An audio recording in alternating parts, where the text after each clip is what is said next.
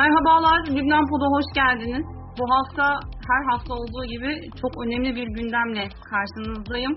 Bu seride bildiğiniz üzere Lübnan'ın diğer ülkelerle olan ilişkisini ele alıyoruz ve bu hafta Lübnan ve İran arasındaki siyasi, dini ve kültürel ilişkilere değineceğiz. Malumunuz Lübnan çalışanlar da bilirler. Lübnan'ı hep biz Hizbullah üzerinden okuyoruz İran'la olan ilişkilerini. Ama biz doğrudan İran ve Lübnan arasında nasıl bir tarihi süreç gelişti, gelişmeye devam ediyor. Buna değinmek istedik. Bu yayında çok çok değerli bir konuğum var. İran Araştırmaları Merkezi'nden Sayın Mehmet Koç benimle birlikte. Hocam hoş geldiniz. Hoş bulduk. Çok Merhabalar. teşekkür ederim yayınımıza katıldığınız için. Mehmet Hocam'dan kısaca bahsetmek istersek İran'da İmam Hümeyni Üniversitesi Siyaset Bilimi bölümünde lisans eğitimini tamamladı. Daha sonra Tahran Üniversitesi'nde devrim sonrası İran'da değişen devlet ve toplum ilişkisi başlığıyla yüksek lisans tezini tamamladı. Şu an kendisi doktora çalışmalarına devam ediyor ve aynı zamanda İran Araştırmaları Merkezi'nin iç politika koordinatörü. Ben hemen ilk sorunla başlamak istiyorum hocam. Siyasi çerçeveden başlamak istiyorum. Ee, az önce belirttiğim gibi Lübnan-İran ilişkilerini genelde biz İran'ın Lübnan'daki proxy gücü olan Hizbullah üzerinden yorumluyoruz. Ancak İran hükümetinin Orta Doğu politikaları bağlamında Lübnan'ı koyduğu bir yer var. E, sonuçta Lübnan'da meşru bir siyasi sistem var. E, Maruni bir cumhurbaşkanı var. Körfez bağlantıları var. Bu bağlamda size göre İran'ın Lübnan'ı koyduğu yer ve Lübnan siyasetini nasıl değerlendirdiğini düşünüyorsunuz? Teşekkür ederim Tuba Hanım. Öncelikle şunun altını çizmek gerekir. Lübnan, Orta Doğu, Orta Doğu'da İran siyaset açısından istisnai bir yere sahip. Bunun hem tarihi arka planı var hem de e, özellikle devrim sonrası bölgede değişen jeopolitik denklemlerde İran'ın ulusal güvenlik doktrininin en önemli unsurlarından biri olan proxy güçlerin belki ilk ve başarılı bir örneği daha sonra bunu diğer ülkelerde, diğer coğrafyalarda bir olgu olarak sundu. Oradaki Şii toplulukların e, örgütlenmesi noktasında.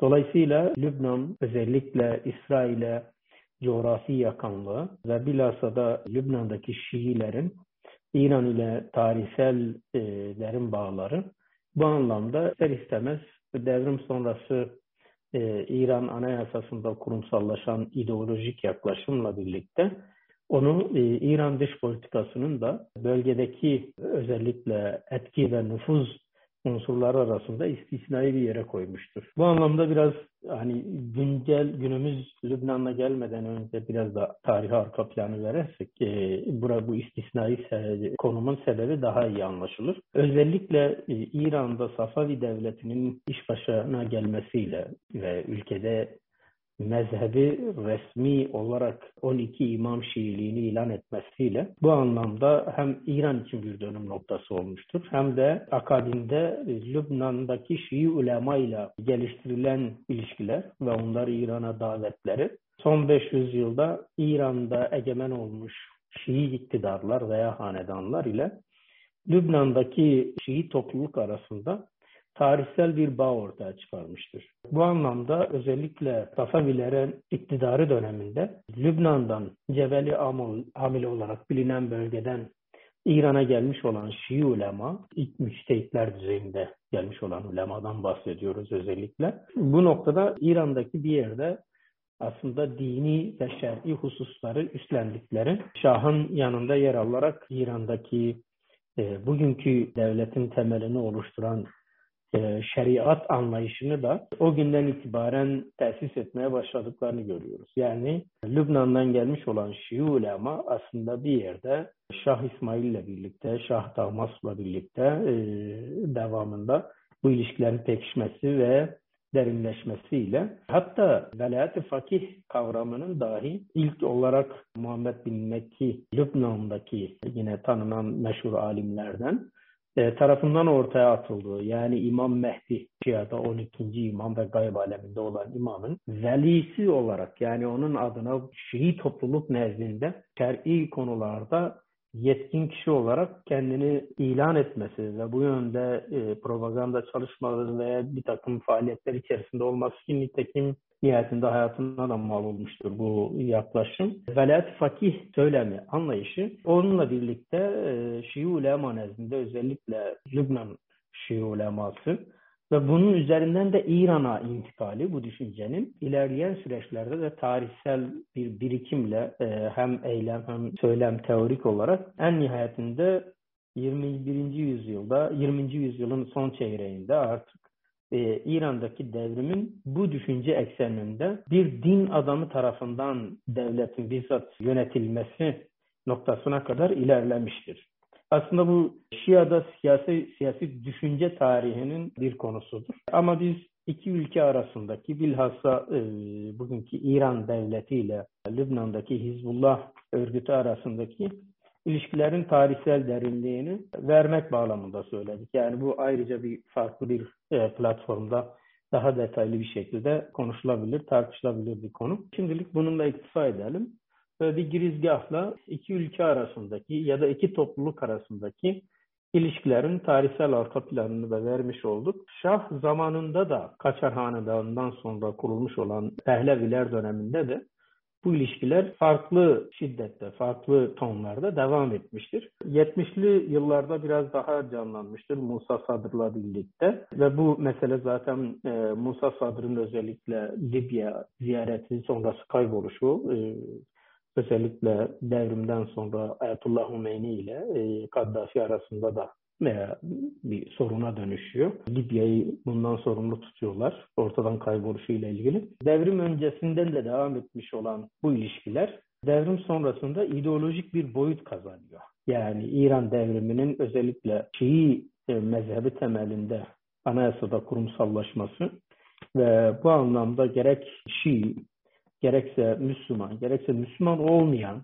tüm halkları mustazaf ve müstekbirler şeklinde ayırması, mazlum ve zalim şeklinde kategorize etmesi, e, buradan hareketle ümmetçi bir yaklaşımın devrimin başında egemen olduğunu biliyoruz. Daha sonra İran-Irak Savaşı birlikte meselenin biraz daha mezhepsel e, boyuta taşındığını veya evrildiğini söyleyebiliriz. Bu yüzden İran'ın devrim sonrası özellikle e, ABD ve İsrail karşıtlığı, Lübnan'ın da özellikle İsrail'e yakınlığı ve e, oradaki Şii topluluk üzerinde e, örgütlenme ve bunu da Hizbullah e, üzerinden gerçekleştirmesi. İster istemez Hizbullah'a bu tarihsel arka planla birlikte e, sadece Hizbullah değil e, genel olarak Lübnan'daki Şii topluluk ile İran devleti arasında ama özelde ise Hizbullah'ın İran'ın öncü kuvvetleri bir karakolu İsrail'e karşı gibi kullandığı, kullanmaya devam ettiği biliniyor. Bu mesele aslında Türk kamuoyunda daha çok Arap Baharı ile birlikte Suriye meselesinde e, Hizbullah'ın olaylara müdahil olması yani İran'la birlikte Beşer Esed'in yanında yer alarak Suriye halkının baskılanmasında, devriminin veya ayaklanmalarının bu noktada Türk, Türk kamuoyu nezdinde daha çok tartışılır, daha çok görülür hale geldi. E, ve bu ilişkilerin arka planı e, belki bu kadar e, detaylı bir şekilde bilinmiyordu merak uyandırmaya başladı tabii ki İran çalışanlar, Orta Doğu çalışanlar açısından. Ve bu meseleler biraz daha eğilmeye başladılar. E, dolayısıyla İran dış politikasında devrim sonrası özellikle devrim ihracı ya bağlamında İran'ın Kudüs gücü e, devrim muhafızlarının bir kolu olarak sınır ötesi faaliyetleri yürüten Hizbullah gibi örgütleri ya da Filistin'deki silahlı grupları, siyasi grupları örgütleme ve yönlendirme noktasında rol ifa eden Kudüs gücü e, ta devrimin başlarından beri bu misyonla hareket ediyordu. Özellikle yine Suriye meselesiyle birlikte e, yine bu konu gündeme geldi. Yani Kudüs gücünün kim olduğu, ne olduğu, yapısının ne olduğu, ne zamandan beri e, tesis edildiği ve ne gibi faaliyetler içerisinde olduğu yine Türk kamuoyunda e, merak uyandırmaya başladı. Bu alanla ilgi duyanlar çeşitli araştırmalarıyla bu e, yapıyı tanımaya çalıştılar ve İran dış politikasının bu anlamda neresinde yer tuttuğunu bulmaya çalıştılar. Ama aslında bu mesele devrimden sonra, tabi süre sonra devrim ihracı kapsamında zaten şekillenmişti. Ee, ve İran o günden beri e, bölgede bu tarz yapılanmalara gidiyordu. Yani İslam ülkelerinde, Afganistan'da e, gerek Sünni gerek Şii veya Irak'ta, Irak'taki Şiilerle, yine Suriye'de zaten Arap Baharı ile birlikte çok farklı bir noktaya evrildi biliyorsunuz. Dolayısıyla Lübnan başarılı bir örnek olarak özellikle Hizbullah özelinden gidersek başarılı bir örnek olarak formatlanmaya başlandı diğer yerlerde.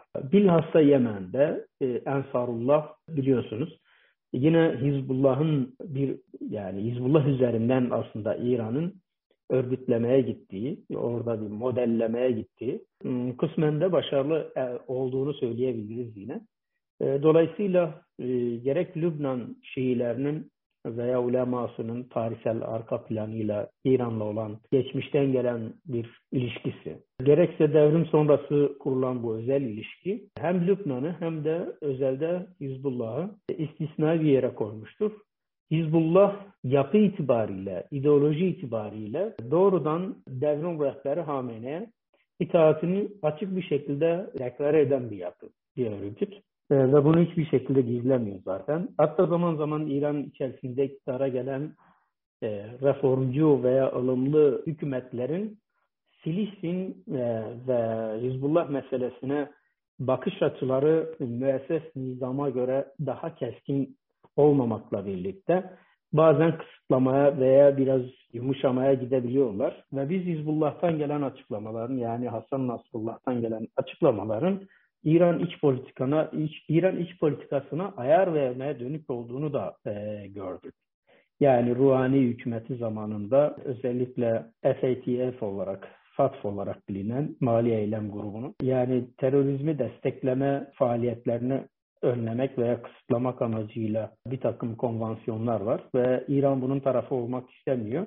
Ruhani hükümeti de Batı ile ilişkilerini geliştirirken veya e, normalleştirmeye çalışırken Hizbullah gibi Filistin'deki gruplar gibi e, Hamas gibi gruplarla olan ilişkilerini diğer e, arka plana itmeye çalışırken biz Hasan Nasrullah'ın e, işte bütün de desteğimizi, maddi desteğimizi hatta siyasi desteğimizi, her türlü desteği biz İran'dan alıyoruz diyerek bunu bütün uluslararası kamuoyuna deklare ediyor ve e, Ruhani'nin ülke içerisindeki bu takım bir takım girişimlerini akamete uğratıyor. Yani bu anlamda Hizbullah zaman zaman e, Hatemi döneminde de bu benzer şeyler yaşandı. Yani Hatemi zamanında da e, yine bu anlamda e, bir takım kısıtlamalara gidilmeye çalışıldıysa da Hizbullah İran'daki siyasi otorite olarak cumhurbaşkanlarına veya hükümetlere değil sadakati ve bağlılığı doğrudan başkomutan sıfatıyla devrim rehberine ve veli fakih yani İmam Mehdi'nin yeryüzündeki naibi olan kendi açılarından bugünkü ideoloji, ideolojik yorum bunu gösteriyor. Veli fakih olan Ayetullah Hamene'ye bağlılığını bildiriyor. Dolayısıyla İran'da dara gelecek hükümetler e, İran'ın Hizbullah ile veya Lübnan veya Filistin meselesiyle ilgili siyasetlerini belirleyemezler. Bu konuda herhangi bir değişikliğe de, temel değişikliğe de gidemezler. Bunu yaptıkları takdirde Merses Nizam'ın bir yerde onları tasfize ettikleri ve e, Dışişleri Bakanlığı üzerinden olmasa bile yani Dışişleri Bakanlığı Cumhurbaşkanı'nın çizgisinde hareket etse bile e, Kudüs gücü komutanı üzerinden devrim rehberinin o politikaları doğrudan takip ettiği, sürdürdüğü ve Cumhurbaşkanlarının veya iktidarın e, yani hükümet kanadının bu işe herhangi bir şekilde ket vurmasına müsaade etmiyorlar. Böyle bir organik bağ var aslında İran ve Hizbullah arasında. Evet hocam şimdi çok önemli vurgularda bulundunuz. E, Lübnan'ın istisnai bir e, ülke olması İran için, jeopolitik konumu, İsrail'e yakınlığı ve devrim ihracı bağlamında Lübnan'ın başarılı bir örnek sergilemiş olması İran açısından. Çünkü Hizbullah'ın yükselen bir gücü var e, ve kısmen de Ensarullah'tan bahsettiniz. O, aynı zamanda da Hizbullah'ın e, iktidardaki İran'daki siyasi otoriteden ziyade e, müesses nizamı olan bağlılığından da bahsettiniz. Şimdi biraz Hizbullah çerçevesinden bir soru sormak istiyorum. 1985 Hizbullah'ın açık mektubunda aslında İran İslam Cumhuriyeti minvalinde e, bir e, devlet yapılanmasına gitmek istediklerini söylediklerini biliyoruz Lübnan'da. Ancak tabii Lübnan'ın demografik yapısı, Lübnan'ın tarihi, Lübnan'ın e, küresel ilişkileri böyle bir şey müsaade etmiyor. Ve Hizbullah yavaş yavaş bu söyleminden de vazgeçti. E, mevcut müttefiklerine de baktığımızda zaten e, bunu doğruladıklarını görüyoruz. Ancak e, bir Şii ideoloji var ortada, ortak bir ideoloji var. E, bu noktada sizin de az önce vurguladığınız gibi aslında Cebeli Amil bölgesi ilk Şii yapılanmanın olduğu yer olarak söyleniyor, geçiyor kaynaklarda. Ve Lübnanlı Şii alimlerin aslında İran'a gittiği e, ve İran'ın o Şii ideolojisini geliştirdiklerine dair önemli bilgiler var. E, önemli bir tarihi süreç var. Şöyle bir soru sorsam, İran'ın Şii ideolojisinde Lübnanlı Şii ulemanın yeri nedir? Aslında Tuba Hanım bu konuda en somut örnek bence Şeyh Bahai'dir. Kendisi sadece bir fakih değil, aynı zamanda edebiyatçı, mimar, astronomi gibi alanlarda biliyorsunuz o dönemlerde e, genellikle alimler farklı alanlarda, farklı bilim dallarında e, eğitim görüyorlardı ve belli bir aşamaya gelebiliyorlardı. E, bu konuda bence en baskın, en bel belirgin rol oynayan e, Şeyh Bahi'dir. Yani e, bir yerde aslında Safavi Devleti'nin ideoloğu da diyebiliriz. Yani bu Şii siyasi düşüncenin e, orada e, yerleşmesinde, giderek kurumsallaşmasında önemli bir payı var. Bunu neden söylüyorum? Şii uleması özellikle e, 12 imam inancına sahip. İsna Aşariye e, inancına sahip biliyorsunuz Şia'nın da kendi içerisinde çok kolları var. Özellikle bugün çoğunluğu oluşturan e, İsna Aşariye e, koludur. Dolayısıyla burada yani o inanca göre İmam Mehdi'nin gayb alemine çekilmesinden sonra e, hükümeti ve iktidarı e, mutlaka masum bir imam tarafından e, yönetilmesi, kontrolünde olması gerektiğine olan inançtan yola çıkarak belli bir süre siyasete ve iktidara, e, iktidara karşı mesafeli durdu Şii ulema. Yani İmam Mehdi zuhur etmeden ve o makama geçmeden o makama geçen kim olursa olsun onun o makamı işgal ettiğini ve bir hak ihlalinde bulunduğuna inanıyorlar. Dolayısıyla bu yüzden ulema olabildiğince e, yani hatta Şii iktidarların egemenliğinde dahi oraya karşı mesafeli durmuşlardır. Bu anlamda İran'da Şii Safavi devletinin iktidara gelmesi ve e, bu ulemanın eli ve yardımıyla e, özellikle e, Şii ideolojisinin ve düşüncesinin iktidar nezdinde kurumsallaşması çok önemli tutuyor. Yani o biraz önce bahsettiğim inanç yavaş yavaş evrilmeye başladı. O düşünce biraz biraz evrilmeye başladı. Velayet fakih kavramı her ne kadar Safavi devletinin iktidara gelmesinden önce yani e, Muhammed bin Mekki tarafından ortaya atılmış olsa da ilerleyen süreçlerde bu düşüncenin aslında sadece şer'i konularda eğitim, yargı vesaire biliyorsunuz o zamanlar böyle bir iş bir bölümüne gidiyorlar. Padişah siyaseten ülkeyi yönetecek ve mezhebin koruyucusu, kollayıcısı olacak. Ulema da eğitim ve yargı işleriyle uğraşacaklar. Yani böyle bir iş paylaşımına gidiyorlar. Ancak bu düşünce çağlar boyu devam ettikten sonra biz İran meşrutiyetinde yine ulemanın meşruiyet ve meşrutiyet tartışması ekseninde ikiye ayrıldığını görüyoruz. Şeyh Fazlullah Nai, Şeyh Fazlullah Nuri ile Ayetullah Nai'nin liderliğinde Şeyh Fazlullah Nuri burada meşruiyeti savunurken yani ortaya yeni bir anayasa koymanın gerekli olmadığını savunurken bu anayasanın Kur'an olarak yeterli olduğunu düşünüyor, savunuyordu. E, Ayetullah Naini ise e, meşrutiyetin yani bir takım kanun ve kurallarla padişahın yetkilerinin sınırlandırılması noktasında bir fikri ayrıma düştüler. Ve bu aslında o velayet düşüncesinden e, hareketle meşrutiyet anayasasına e, bir madde de kondu. O hmm, madde şunu öngörüyordu. Fakihlerden oluşan bir konsey, bu 3 olur, 5 olur, 7 olur. Bir konsey meclisin çıkaracağı yasaların şeriata uygun olup olmadığını denetleyecek. Aslında bugünkü İran Anayasası'nın Anayasayı Koruyucular Konseyi'nin aynısı Meşrutiyet Anayasası'nda gözetilmiştir. Ve orada da dikkat edersek halen daha Şii ulema yani bir fakih, bir alim iktidarın tam peşinde değil. Ancak bu düşünce e, Ayetullah Hümeyni'nin sürgündeyken, Necef'teyken İslam devleti, hükümeti İslami diye kaleme aldığı ya da açıklamalarından derlenen bir söylem. O da orada şunu söylüyor ve bu düşüncenin yani 5-6 e, asır öncesinden başlamış olan o veli fakihin, velayet fakihin, fakihin velayeti İmam Mehdi adına söz söyleme meselesinin sadece dini ve şer'i meselelerde değil, Ayetullah Hümeyni bir üst aşamaya geçerek bunu tüm siyasi alana ve devlete teşmil ediyor. Yani biz İmam Mehdi zuhur edene kadar İslam'ın hükümlerini askıya alamayız. Belki 500 yıl, belki 1500 yıl daha zuhur etmeyecek diyerek e, bir İslam devletinin veli fakihin kontrolünde kurulmasını teorize etmeye başlıyor. Bu gerekçeleri sıralayarak. Dolayısıyla İran'da bugün kurulmuş olan velayet fakih temelli din devletinin Şii mezhebi esaslarına dayalı din devletinin tarihsel ve teorik arka planı Cebeli Amil'den gelmiş olan e, Lübnanlı Şii ulemanın bir mirası, bir devamı olarak görebiliriz.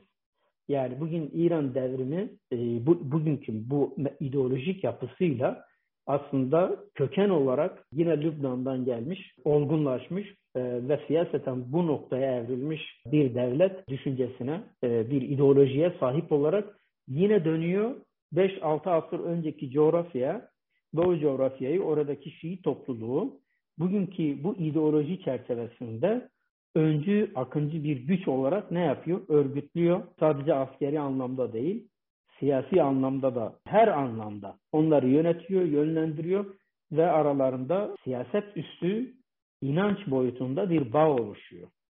Bu yüzden biraz önce dedim yani herhangi bir iktidar bu konuda zaaf gösterse bile İran'da oradaki bu yapı yani Lübnan'daki bu yapı ideolojik olarak sadakatini devrim rehberine yani veli fakihe deklare ediyor ve o minvalde hareket ediyor. Yani bu noktada şunu söyleyebiliyoruz. Velayeti fakih maddesi veya ideolojisi bağlamında İran e, dini olarak da Lübnan'la olan ilişkilerini çok güçlü ve sıkı tutuyor. Lübnan'ın siyasi, mevcut siyaseti ne olursa olsun bu da çok önemli ve son olarak da hocam biraz sosyal boyuttan da bakalım istiyorum. Toplumsal nabzı biraz tutalım istiyorum. Çünkü malumunuz Lübnan'da İran karşıtlığı belirgin bir seviyede. 2019 protestolarından biri özellikle e, ciddi anlamda Hizbullah bağlamında da İran'a karşı yükselen protestolar var. Hatta en son geçtiğimiz Ocak ayında İran dışarı diye bir protesto düzenledi muhalifler.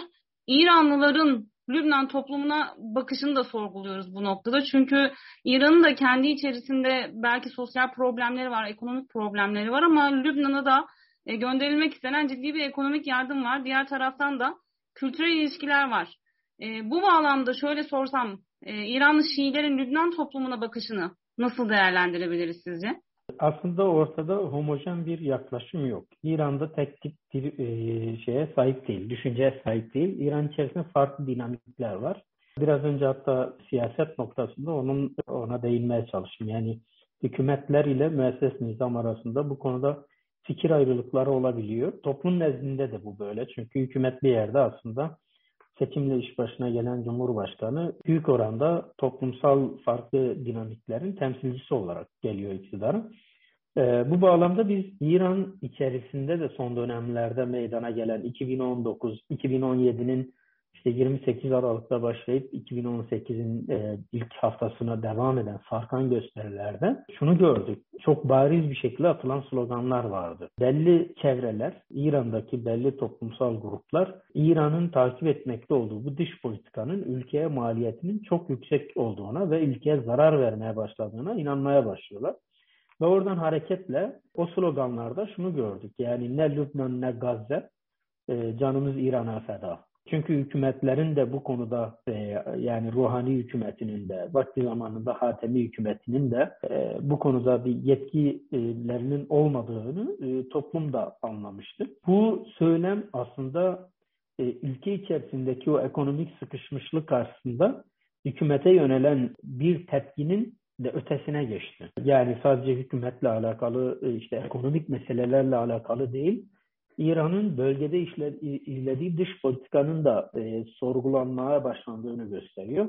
Zaten belli bir süredir özellikle aydınlar, akademisyenler, akademisyenler tarafından bu durum eleştiriliyor. Ciddi bir şekilde eleştiriliyor. Yani gerçekten İran'ın izlediği gerek uluslararası yani küresel düzeyde Batı karşıtlığı ve uluslararası sisteme meydan okuma noktasındaki duruşu, gerekse bölgede işte bu proxy güçler üzerinden geliştirdiği politikalarla komşu ülkelerle yaşanan derin sorunların ülkeye ciddi maliyetinin olduğunu ve bu siyasetlerden vazgeçilmesi gerektiğine inanan seküler kesimler var, milliyetçi kesimler var, reformcu kesimler var, ılımlı hatta kesimler var. Dolayısıyla toplumsal gösterilerde de biz bunu daha böyle bir sloganlaştığını gördük. 2009 seçimlerinde de akaryakıt seçimlerinde de benzer bir şeyler yaşandı. Yer yer Hamene'in e, fotoğraflarını yakmalar ve e, bu tarz sloganlar atmalar. Yani toplumda, toplumda da İran'ın bu politikasının sorgulandığını görüyoruz. Yalnız yani toplumun bu politikaya tepkisiyle Lübnan'daki Şiilere bakış açısı e, arasında bir çizgi çizmemiz lazım. Yani her halükarda oradaki Şii topluluğu kendinden biliyorlar. Yani inanç, ortak kaderi üzerinden sadece Lübnan'daki değil, diğer coğrafyalardaki Şiileri de yani Irak'taki, Yemen'deki veya bir başka ülkedeki Şiilerle inanç e, üzerinden geliştirdikleri, oluşturdukları o değerler toplumun geneli itibariyle bir yakınlık e, hissediliyor. Yani kimse onu inkar etmiyor. Hatta İran'ın özellikle 2004-2015 e, IŞİD'in ortaya çıkmasıyla birlikte ve e, gerek Irak içerisinde gerek Suriye içerisindeki eylemlerinden sonra Kasım Süleyman'ın liderliğindeki o Şii yapılanmalar, örgütler Hizbullah'ın bu noktada devreye girmesi ee, yine Irak'ta aynı şekilde Haçlı Şabi'nin tesisi. Diğer de bu Şii örgütlere karşı yani İran'ın dış politikasında özellikle İran'ın milli güvenliğini sağlamada önemli rol ifa etmeleri birer aparat olarak ister istemez İran içerisinde ıı, geniş kesimlerce bir sempatiyle karşılandığını söyleyebiliriz. Ancak yine de bir bütün olarak İran dış politikası e, mevcut dış politikası e, ciddi anlamda e, ülke içerisinde e, aydınlar, elitler tarafından ve de toplumun belli kesimi tarafından sorgulanıyor. Çünkü totalde bu politikanın ülkeye ciddi zararlar verdiği, ülkenin gerek beşeri gerekse maddi sermayesini tüketmeye doğru hızla gittiğini e, ve bundan vazgeçilmesi gerektiği konusunda ciddi bir e, muhalefet oluşmuş durumda. Ama Şii topluluklarla ilişkiler dindar çevreler veya işte e, devletin biraz önce bahsettiğim politikasına yön veren e, unsurlar tarafından ise stratejik müttefik olarak görülüyorlar. E, yaklaşımlar da bu perspektifledir. Evet, İran, Irak içerisinde de ciddi protestolara e, sahne oldu, maruz kaldı. E, Lübnan'da da hakeza. İran oradaki dengeleri de gözetiyor. Yani zaman zaman bu tür e, tepkilerin e, ortaya çıktığı, İran'ın özellikle e, köşeye sıkıştığı durumlar da oluyor. Ama bu İran'ın e, özellikle doğal ve stratejik müttefiği olan bu örgütler ve bu yapılarla olan münasebetini e, hiçbir şekilde kesmeyeceği ve onlara olan desteği her ne kadar bugün ambargo e, ambargo altında e, bir takım e, zorluklar yaşasa da hiçbir şekilde onlardan vazgeçmeyeceğini gösteriyor. Bu söylediğiniz, son söylediğiniz toplumsal muhalefet olsa da her halükarda Şii topluluğu kendilerinden görüyorlar ve biliyorlar e, ve nihayetinde bir aidiyet hissediyorlar. E, bu da çok önemli açıkçası çünkü toplumsal ilişkilerin nasıl olduğuna dair farklı farklı görüşler var, farklı farklı ilişkiler var. Çünkü Lübnan'da da hem seküler kesim var hem e, çok dindar bir kesim var. Ama diğer taraftan da bir dil birliği yok, bir tarih birliği yok. Yine e, Şii ideoloji bu toplumu bir noktada bir araya getiriyor diyoruz. Son olarak bir cümleyle de eklemek istersek e, Muhammed Rıza Pehlevi zamanında da bu ilişkiler vardı. Yani İran devrim öncesinde de Lübnan'daki e, Şiilerle, Irak'taki Şiilerle ilgileniyordu. Yani o zaman da bu inanç üzerinden hareket ediliyordu. Dolayısıyla sadece devrim sonrasına e, indirgememek lazım ama devrim sonrası artık devlet topyekun olarak arkasında bu meselenin. Evet yani e, devrim sonrasında biraz daha belki kapsamı genişledi diyoruz ama öncesinde de var olan kültürel ilişkiler e, devam ediyordu.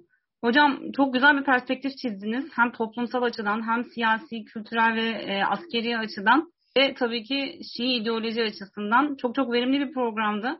Çok teşekkür ederim katıldığınız için. Ben teşekkür ederim. Başarılar.